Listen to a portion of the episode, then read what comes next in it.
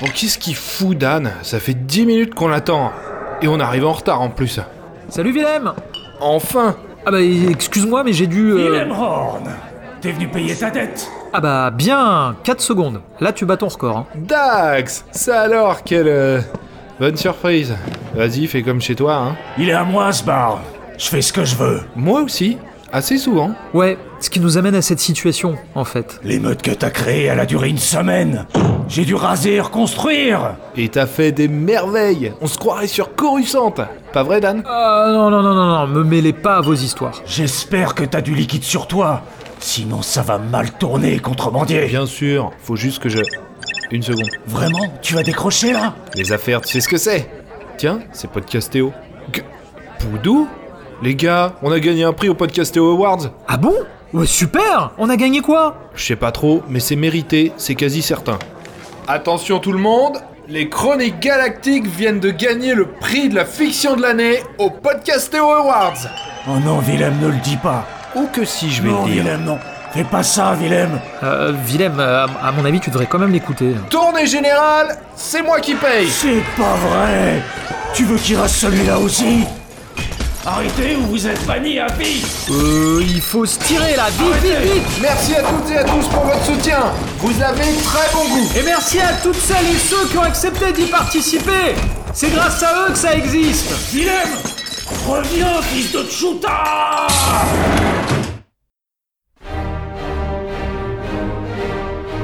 Citoyennes, citoyens, cet épisode nous a été proposé par le contrebandier légendaire EB News. Faites comme lui, rejoignez la guilde des contrebandiers sur Tipeee et profitez de tous les avantages que cette organisation peut offrir. Merci EB News et longue vie à la guilde des contrebandiers d'Hyperdrive.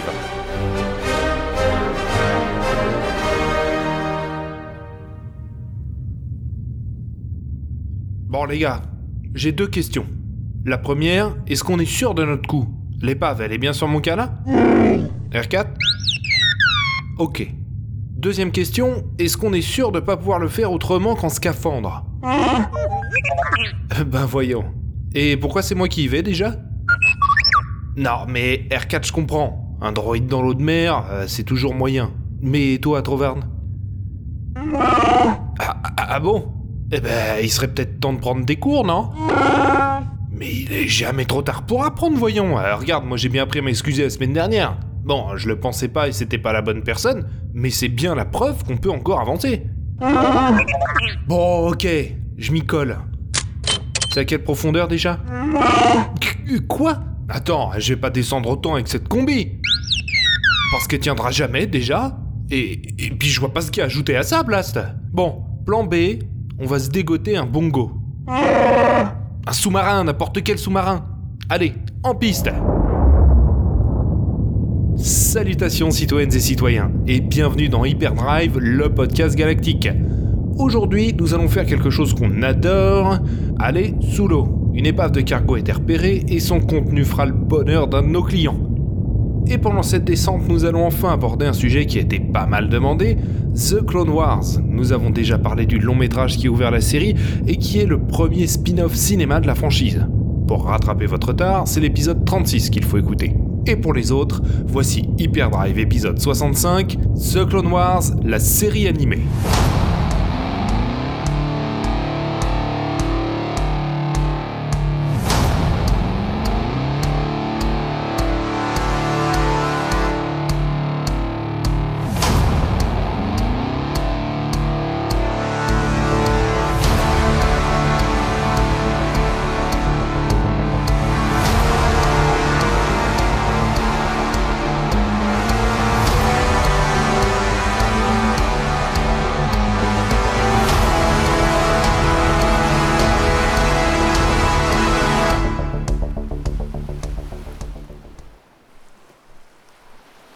Oxygène. Ok. Bon, c'est le seul truc important là-dessus, non? Trovarne, prêt? Ah bah, c'est sûr qu'on fait moins le malin là, hein R4 On sait jamais. Un astromec, ça peut toujours être utile en cas d'avarie. Et je mentirais en disant que ça me fait pas plaisir de te voir ici. Plutôt que de te planquer dans le vaisseau là. Allez, ça doit être un de ces boutons. C'est parti Ouh, ça fait son petit effet, je reconnais. Allez, gaz à fond C'est bon, euh, au pire tu nages vers le haut jusqu'à ce que tu sois à la surface et puis voilà. Ouais, bah, sois créatif. The Clone Wars, la série d'animation Star Wars la plus populaire parmi les fans, qui a fait beaucoup de bruit ces dernières années avec sa reprogrammation pour une ultime saison, la septième, diffusée en 2020. Ainsi, The Clone Wars est une série terminée, à peu près de 10 ans d'aventure et 133 épisodes, ouvrant par chez nous avec un long métrage projeté au cinéma. Une série qui marquera tout un pan du fandom, qu'il s'agisse des amateurs de la prélogie ou non d'ailleurs. Et nous allons tâcher d'analyser un peu ce succès, car une fois encore, il y a beaucoup à dire sur ce qui sera l'un des derniers projets de George Lucas avant de raccrocher les gants. Mais comme toujours dans ce podcast, commençons par revenir à la source. Fin 2004, alors que Lucas a bouclé la revanche des sites qui s'apprête à sortir dans quelques mois, ce dernier termine enfin sa seconde trilogie qui aura représenté, tout de même, plus de 10 ans de travail. Une page se tourne, et une fois encore, ce dernier est lessivé, tant par le travail que cela a représenté que par les critiques. Hollywood n'a pas été tendre avec lui, tout comme une partie des fans et des médias.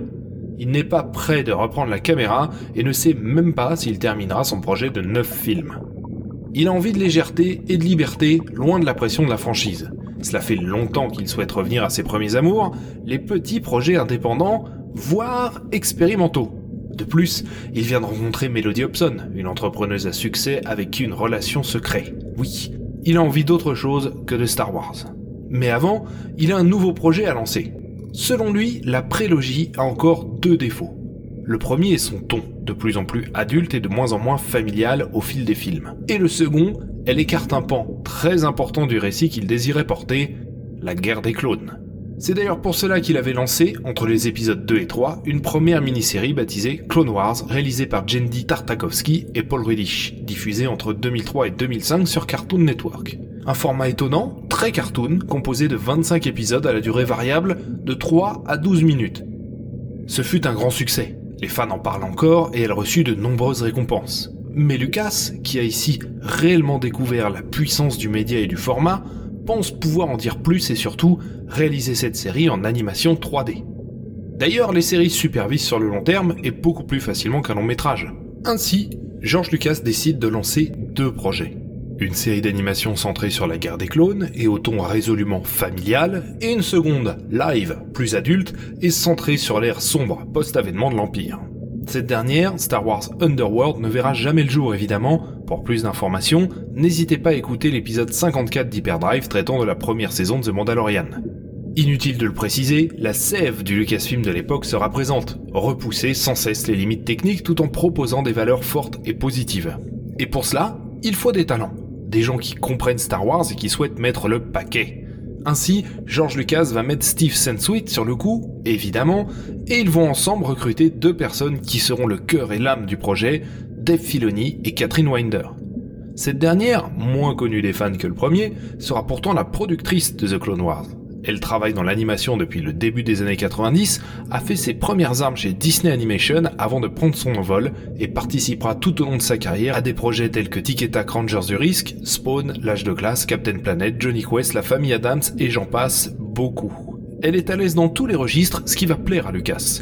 Elle a été vice-présidente de la programmation chez HBO et travaille désormais pour Amazon Prime Video. C'est elle qui produit actuellement la série animée Invincible d'ailleurs, qui elle aussi fait beaucoup de bruit de par son développement technique. Dave Filoni de son côté est un personnage plus populaire que jamais suite à son travail sur la série The Mandalorian. Il a commencé en travaillant pour Nickelodeon, plus précisément sur la série animée Avatar le dernier maître de l'air. Un travail sympa pour une grosse maison qui déroule des séries animées à la chaîne parmi lesquelles Bob l'éponge, la fameuse série stoner dont on se demande encore aujourd'hui comment elle a fini là-bas. Fin 2004, alors qu'il travaillait dans son bureau, il reçut un appel de l'assistante personnelle de George Lucas qui lui proposait un rendez-vous de travail. Il faut savoir que Dave Filoni est né en 1974. Il fait partie de la génération X qui a grandi avec Star Wars en tant que mythe cinématographique. Et dire qu'il est fan est un faible mot par rapport à sa relation avec la saga. À tel point qu'il prit le coup de fil pour un canular de l'équipe de Bob l'éponge justement. Vous en saurez plus en regardant le making-of de la première saison de The Mandalorian. Quoi qu'il en soit, ce dernier finit donc par aller au ranch Skywalker. Accueillis par Lucas, ils passèrent de longues heures à échanger sur Star Wars. Non pas sur l'empire que ce film indé est devenu, mais bel et bien sur son univers, Qu'est-ce que la force? Qu'est-ce qu'un Jedi ferait dans telle ou telle situation? Quelles sont les limites de l'univers? Les règles à respecter Celles dont on pourrait s'affranchir. Quels sont les fondamentaux, les fondations culturelles et morales sur lesquelles bâtir des histoires? Des échanges riches qui permettent à Filoni de capturer l'essence de Star Wars et à George Lucas de mieux jauger ce jeune homme qui a tout juste 30 ans. Wouah Il fonce celui-là, il a failli nous percuter. Ah, il est où le klaxon là-dessus? Mais si, il y en a forcément un. Tiens, je crois que c'est ça. Oula, non Oui, bah une seconde. Voilà, c'est bon, on est reparti. Ça va, on est un peu mouillé, on est sous l'eau, hein, j'y vois rien de bizarre. Hein. Une troisième personne déterminante va intégrer l'équipe, Killian Plunkett. C'est lui qui va dessiner les personnages au coup de crayon si caractéristique. Issu de chez Dark Horse, son travail va taper dans l'œil d'Henry Gilroy, qui va beaucoup travailler sur les scénarios de la première saison de la série. Ce dernier va plaire à Winder et à Filoni, qui vont lui confier la mission de designer les personnages. C'est ainsi qu'une longue relation de travail va démarrer. Avec Filoni en showrunner et Winder en productrice en chef, Lucas reviendra ici à une méthode qu'on pensait disparue chez lui depuis bien longtemps, la délégation. Il va les laisser travailler, de leur côté, ils n'hésiteront pas à le solliciter sur des éléments bloquants ou troubles concernant l'univers de la saga. Et cela arrivera régulièrement car les scénaristes seront nombreux. Stephen Melkin, Tim Burns, Kevin Campbell, Henry Gilroy, Julie Siege, mais aussi des grands noms tels que Paul Dini, à qui l'on doit le chef-d'œuvre qu'est Batman la série animée, Drew Greenberg, Carl Ellsworth et même Cathy Lucas, la fille du grand concepteur qui écrira une bonne quinzaine d'épisodes. Dave Filoni, de son côté, n'en écrira que 9, le final de la saison 2 et 8 autres pour la saison 7 seulement. Il est d'ailleurs loin de réaliser tous les épisodes, même si bien évidemment il reste celui qui en fera le plus. Il supervise avant tout, rassemble les énergies créatives et techniques pour en tirer le meilleur. Car la partie technique du boulot est très importante. Et si nous sommes bien loin du travail de Tron des années auparavant, l'animation de The Clone Wars demande tout de même du temps et du savoir-faire. Heureusement, il y en a dans le département dédié au sujet, Lucasfilm Animation. Cette entreprise créée en 2003 est la petite sœur de Lucasfilm Computer Division, entreprise vendue à Steve Jobs en 86 avant de devenir Pixar. Comme son nom l'indique, Lucasfilm Animation travaille sur l'image de synthèse, que ce soit pour des films, des séries ou des jeux vidéo, et l'ambition du projet est certaine. La méthode est simple et reprend celle de la bataille finale de l'attaque des clones, la prévisualisation par ordinateur toutes les scènes sont réalisées une première fois en animation simple, visuellement très basique, de manière à préparer le bon plan, placer correctement la caméra virtuelle dans la modélisation et veiller à ce que tout se déroule parfaitement tel qu'on le souhaite avant de commencer le gros du travail qui est conséquent. Ainsi, 8 minutes d'un épisode finalisé représentent une semaine de travail pour les équipes de Lucasfilm Animation, sans compter la musique, les voix et les effets sonores. Pendant un temps, l'idée fut même lancée de faire cette série en style photoréaliste, mais le projet fut abandonné en raison des coûts de développement et du travail engendré. À la place, le coup de crayon de Plunkett sera vif, franc, avec l'idée de proposer une animation proche de sculpture en bois pour faire une sorte de passerelle visuelle entre la précédente série animée Clone Wars et les films. Et ce ne sera pas la seule touche. Ainsi, Obi-Wan ne portera plus que quelques morceaux d'armure clone, l'utilisation de la force est nettement rationalisée, ramenée à celle qu'on a eu l'habitude de voir dans la prélogie. Le choix du logo est également intéressant. Il est la fusion de celui de l'attaque des clones et celui de l'Empire contre-attaque. Cela lui permet de se rapprocher des films originaux tout en ancrant le récit de cette série en pleine guerre des clones. Mais c'est surtout le format qui est intéressant, car il est anthologique. Chaque épisode peut se regarder seul, il n'a pas besoin des précédents, ni des suivants, ce qui était la grande marque de fabrique du Star Wars de Lucas et qui a participé au succès de la saga. D'ailleurs, beaucoup de fans n'ont pas nécessairement découvert Star Wars avec l'épisode 4, mais avec celui qui passait à la télévision sur le moment. Et pour ce faire, la méthode est finalement assez simple. Les enjeux sont systématiquement présentés en ouverture de l'épisode, et ce dernier se termine sans cliffhanger. De même, la timeline n'est pas linéaire. Certains épisodes sont des préquels d'autres diffusés précédemment, etc. D'ailleurs, la série raconte toutes sortes d'histoires sans systématiquement coller aux personnages principaux. Il y a des focus dans tous les sens sur des personnages et récits, que ce soit en one-shot ou non. Regarde-les, ces bons calamari là, nager comme des frimeurs. Ils font moins les malins quand ils sont sur une station spatiale. C'est vrai, ils font de bons vaisseaux. Mais qui peut se payer ça, franchement? Même l'Empire en achète pas. Oh Pardon, citoyen Ouais, mais s'il était dans un véhicule comme nous, je l'aurais vu. J'en sais rien, mais ça devait être un truc poli. Allez, on est reparti. Parlons d'ailleurs des personnages. Bien évidemment, les grandes stars de la prélogie sont présentes, d'Anakin à Obi-Wan, en passant par Yoda, Mace Windu, Padmé, le général Grievous, Palpatine et j'en passe. Mais on intègre aussi des personnages issus de la première série Clone Wars, comme Asajj Ventress, ainsi que pléthore de personnages originaux créés pour la série qui deviendront des légendes ultra populaires. On peut ainsi parler du Capitaine Rex, qui n'est pas la moitié d'un, mais aussi de Cat Bane, Savage Opress et surtout d'Ahsoka Tano. Cette padawan qui deviendra Jedi est passée en quelques années de personnage boudé par les fans à figure populaire, au point d'être porté en live dans The Mandalorian avant d'avoir dans les années à venir sa propre série. Il faut dire que son développement est particulièrement ciselé, à tel point que j'ai trouvé son apparition un peu décevante dans The Mandalorian, mais passons. Le simple fait qu'elle s'y trouve montre l'importance de cette dernière et de la série animée. Ce format assez unique dans l'animation et cette avalanche de personnages bien écrits donneront une ampleur assez folle à l'univers de la saga durant cette guerre des clones. Parfois même un peu trop pour correctement retomber sur ses pattes en raccrochant la revanche des sites, mais on y reviendra. Cette ampleur est volontaire, inscrite dans l'ADN du projet dès son développement. Le travail réalisé sur cette série est d'ailleurs colossal, à tel point que sa diffusion, programmée initialement en 2007, sera repoussée d'un an. Ainsi, le 3 octobre 2008 est diffusé le premier épisode, Ambush, l'embuscade en français, sur Cartoon Network. Peu avant Noël, la série arrive en France sur W9 et elle s'étendra sur 5 saisons de 22 épisodes chacune pour nous amener à mars 2013. Et si l'ambition est là, Filoni et ses équipes veillent à ne pas piétiner la première série Clone Wars pour autant. Il va même respecter autant que possible cette dernière. Et c'est George Lucas lui-même qui décidera des entorses qu'il sera bon de faire ou non. Ce sera le cas pour le général Grievous ou les costumes du personnage au sens large. D'ailleurs, Lucas s'impliquera de plus en plus, non pas pour contrôler le projet, mais pour s'amuser. Winder, Filoni et Lucas s'entendent bien. Un climat de confiance mutuelle s'installe, chose rare pour le concepteur depuis l'Empire contre-attaque, mais si vous avez écouté le précédent épisode d'Hyperdrive, vous le savez. Ce dernier va donc beaucoup échanger avec Filoni, souvent le soir, une fois l'équipe partie. Lucas a une idée de pitch pour un épisode, Filoni a une question sur l'organisation de l'ordre Jedi, etc. Ils échangent ainsi une bonne partie de la nuit. Et c'est lors de ces échanges que sera décidé, parfois, d'écarter des pans de ce qui constituait à l'époque l'univers étendu. Il faut pouvoir imaginer l'immense quantité de matériel que proposait l'univers étendu à l'époque, et la prélogie était loin d'être en reste. Ainsi, la saga République Commando, une série de romans issus du jeu vidéo du même nom qui vient de ressortir sur PS4 et Switch, va devenir presque entièrement caduque, qu'il s'agisse de son excellent travail sur la culture mandalorienne, pourtant très réussi, ou même de l'ordre 66.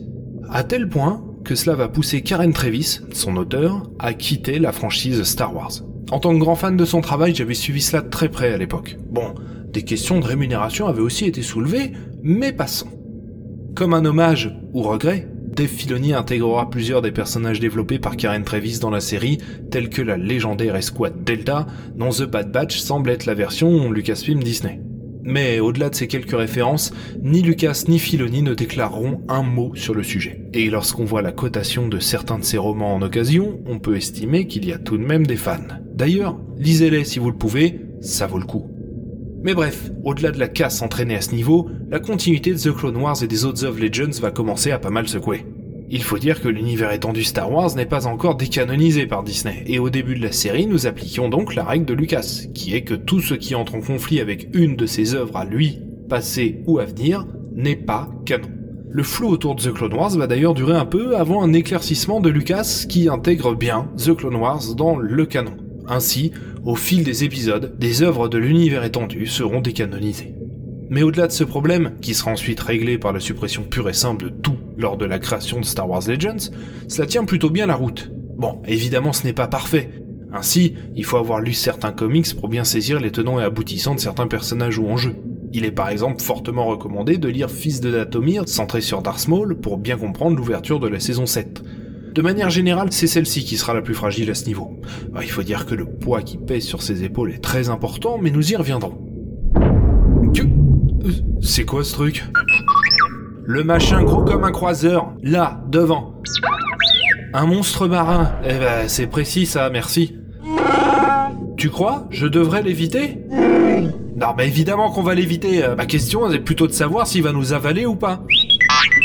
Mais, mais c'est l'arrière ça, évidemment qu'il a une tête. Vous êtes plus efficace dans l'espace, les gars, hein Non mais personne ne voulait venir, hein, c'est pour ça qu'on y est, pour ramasser le pactole à la place des autres. Ça fait de nous les meilleurs, vous devriez être fiers.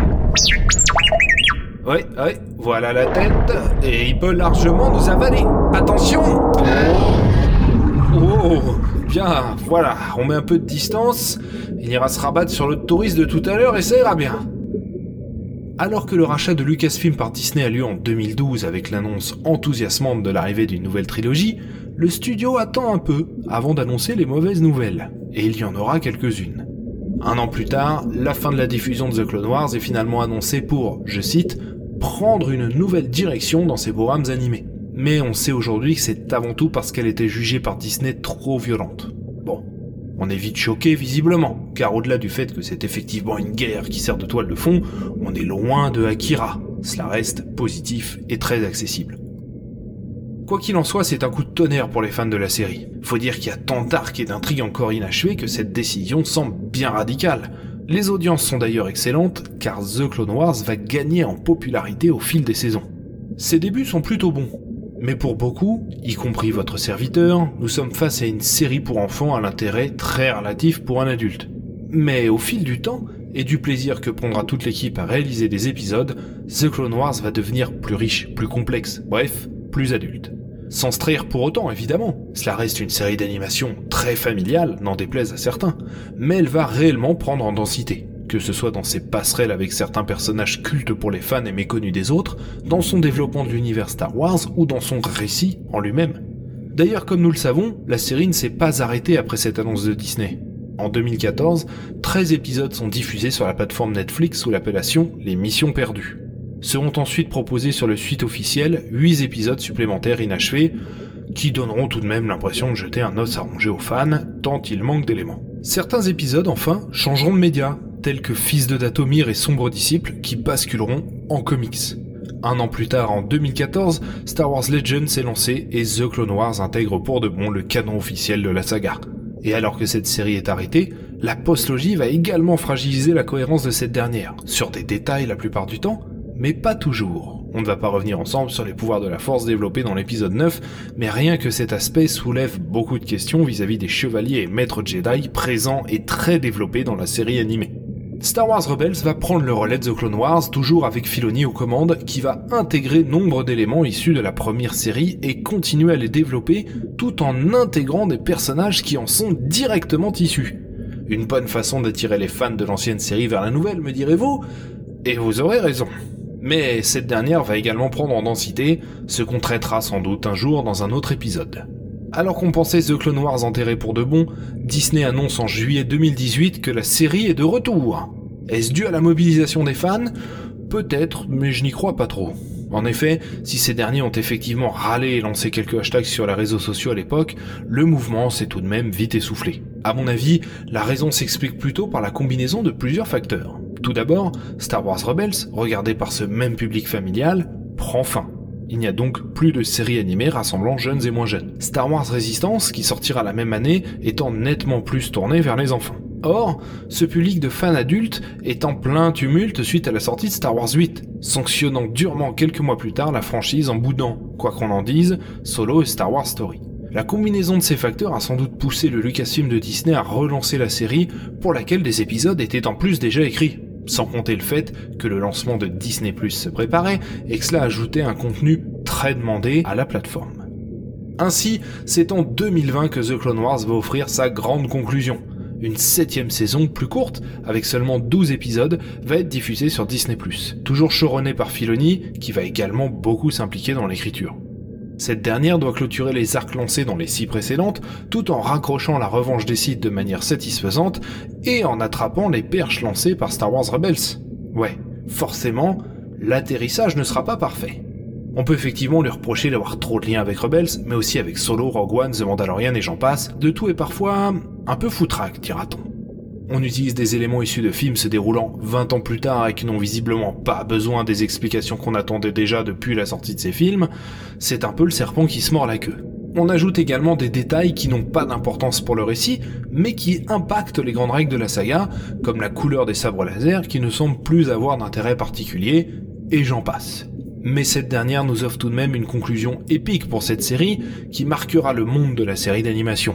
On peut notamment saluer les combats de sabre, réalisés ici en motion capture, ce qui casse l'effet de saut de puce que l'on pouvait avoir jusqu'à présent dans les duels de la série. Et évidemment, son ton résolument plus sombre que jamais, avec l'exécution déchirante de l'ordre 66 pour une partie des clones, qui sont bien évidemment au cœur de la série depuis toujours.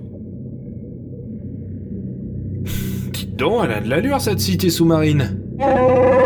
Ah, mais je crois que Dan a un pied à terre là-bas. Enfin, si on peut dire. Non, non, on a autre chose à faire là. Après, si vous voulez. Après, on y passera plus tard, Blast. Maintenant, la grande question. The Clone Wars est-elle devenue une œuvre pour adultes au fil de son développement? Évidemment que non. Ses enjeux sont forts, certes, et elle possède un ton nettement plus sombre sur son final que ne l'est le pilote. Mais gardons notre calme, cela reste un divertissement familial qui rassemble petits et grands, ce n'est pas Rogue One. Alors que la série est désormais finie et bien finie, l'héritage de ce Clone Wars reste fort dans la franchise. Une série dérivée, ce Bad Batch en a découlé et nous offrira sa première saison le 4 mai. D'ailleurs, Clone Wars donna naissance à beaucoup d'autres œuvres dérivées. Nous avons eu 5 jeux vidéo, 18 romans, 15 comics et j'en passe. Mais ces personnages vont également s'échapper pour intégrer d'autres œuvres. On l'a dit, Ahsoka Tano va débarquer dans la seconde série animée Star Wars Rebels, mais également dans The Mandalorian avant d'avoir sa propre mini-série live.